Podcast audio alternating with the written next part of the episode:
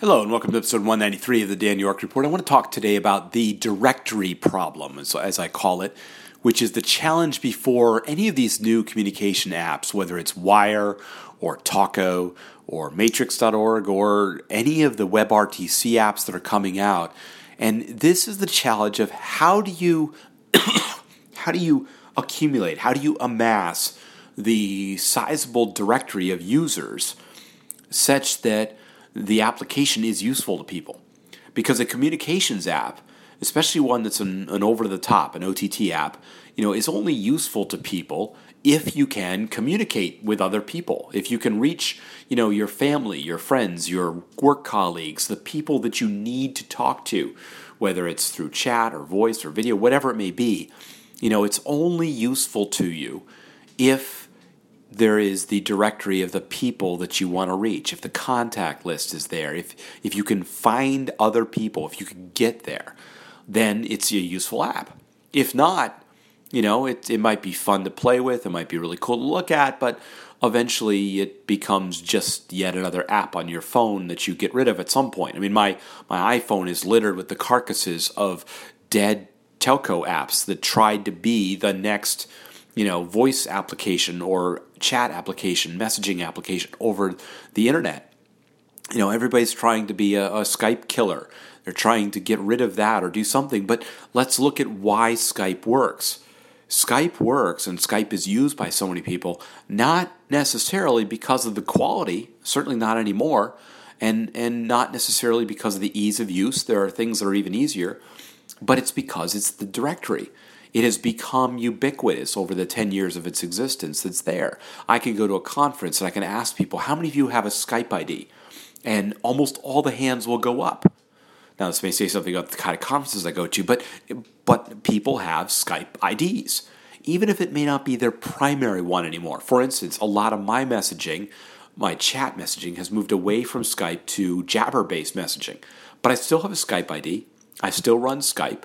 I can still get there. The directory is there. People can find me. They know that Dan York on Skype is me, and they can get to me there. They can find me, which is another part of the thing is that is that Skype makes it very easy to go and search for people and find people and, and be able to contact with people there. Now, if we look at who has the directories, obviously Skype is one with Microsoft you know, I mean, owned by Microsoft at this point. Another one who has a directory is Facebook. Facebook has an enormous directory of people, you know, a billion plus people who are part of that. And now, as they've moved into messaging and moving into voice and moving into other video, you know, all sorts of communication types of things, they've got that directory. You know, many people, I mean, well, a billion people have Facebook accounts. And we can go and ask that question of another group of people, and a large number will have Facebook accounts because they have it for family, for friends, for colleagues, for use. You know, Facebook has that directory. Uh, Google is another one. Google's got a very large directory too, from all of the Google accounts, from the ubiquity of Gmail and the work that happens there. They've got this. So with Google Plus Hangouts, with mechanisms like that, you can again find people and reach people because they have the accounts. They've got Google's got the directory. You know, Apple has it as well for their iMessage. If you look at how that works, they associate your email address, your phone number, your Apple ID, all these things are connected together so that people can find you through multiple ways and they can connect to you. Apple's iMessage is useful because of the fact that I can find other people on it.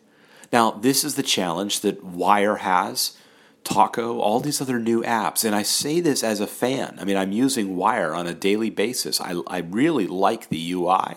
I like the group chat interface is great. I'm really very happy with it. I'm using it a lot. but, you know, I there's not a whole ton of people on it yet. And this is their big challenge. How do they get that directory of people?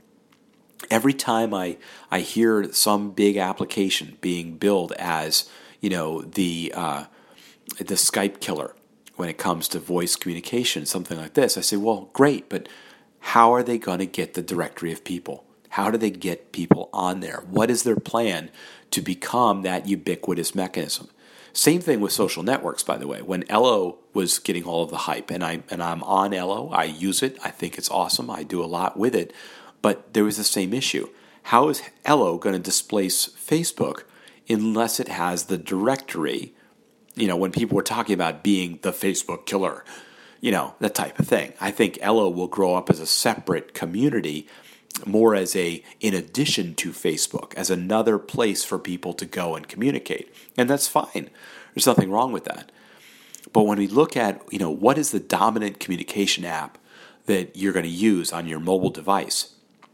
You know, I mean, the ultimate directory, of course, is owned by the telcos.